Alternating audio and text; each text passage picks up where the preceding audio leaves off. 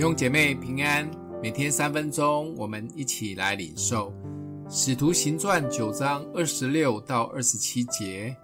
扫罗到了耶路撒冷，想与门徒结交，他们却都怕他，不信他是门徒。唯有巴拿巴接待他，领去见使徒，把他在路上怎么看见主，主怎么向他说话，他在大马色怎么奉耶稣的名放胆传道，都述说出来。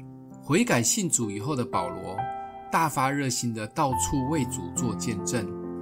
门徒们带着怀疑，怕保罗是不是要假装卧底，搞无间道那一套；而另一方面，因为他一直大胆的传讲耶稣，更让犹太人不舒服，想要杀他。保罗其实两面都不讨好，似乎是陷于进退维谷的境地。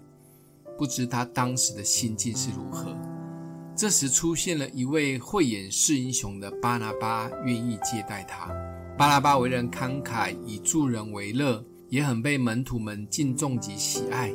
因为巴拿巴的缘故，门徒们勉强接受了保罗。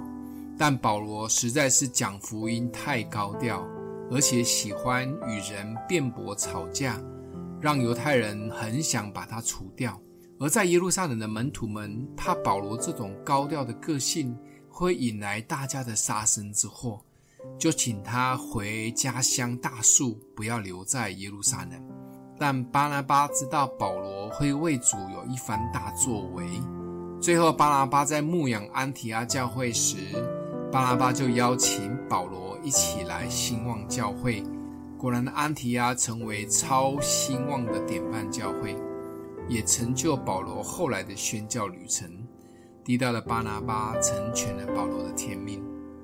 在信仰道路中，我们有遇见过这么赏识我们的巴拿巴吗？还是总遇到挫折，我们还一直要我们顺服的领袖呢？我们愿意成为别人的巴拿巴吗？还是觉得其他人都很弱，非我不可呢？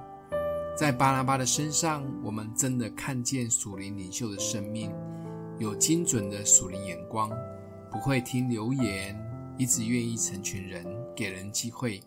不管其他人如何怀疑保罗，甚至背后说他、贴他标签，但巴拿巴相信神，也有精准的眼光，一路成全保罗。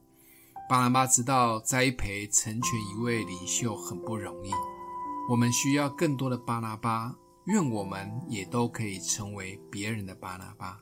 想一想，你生命中有遇到过像巴拉巴类型的领袖吗？若有，就恭喜你。若没有，请继续祷告。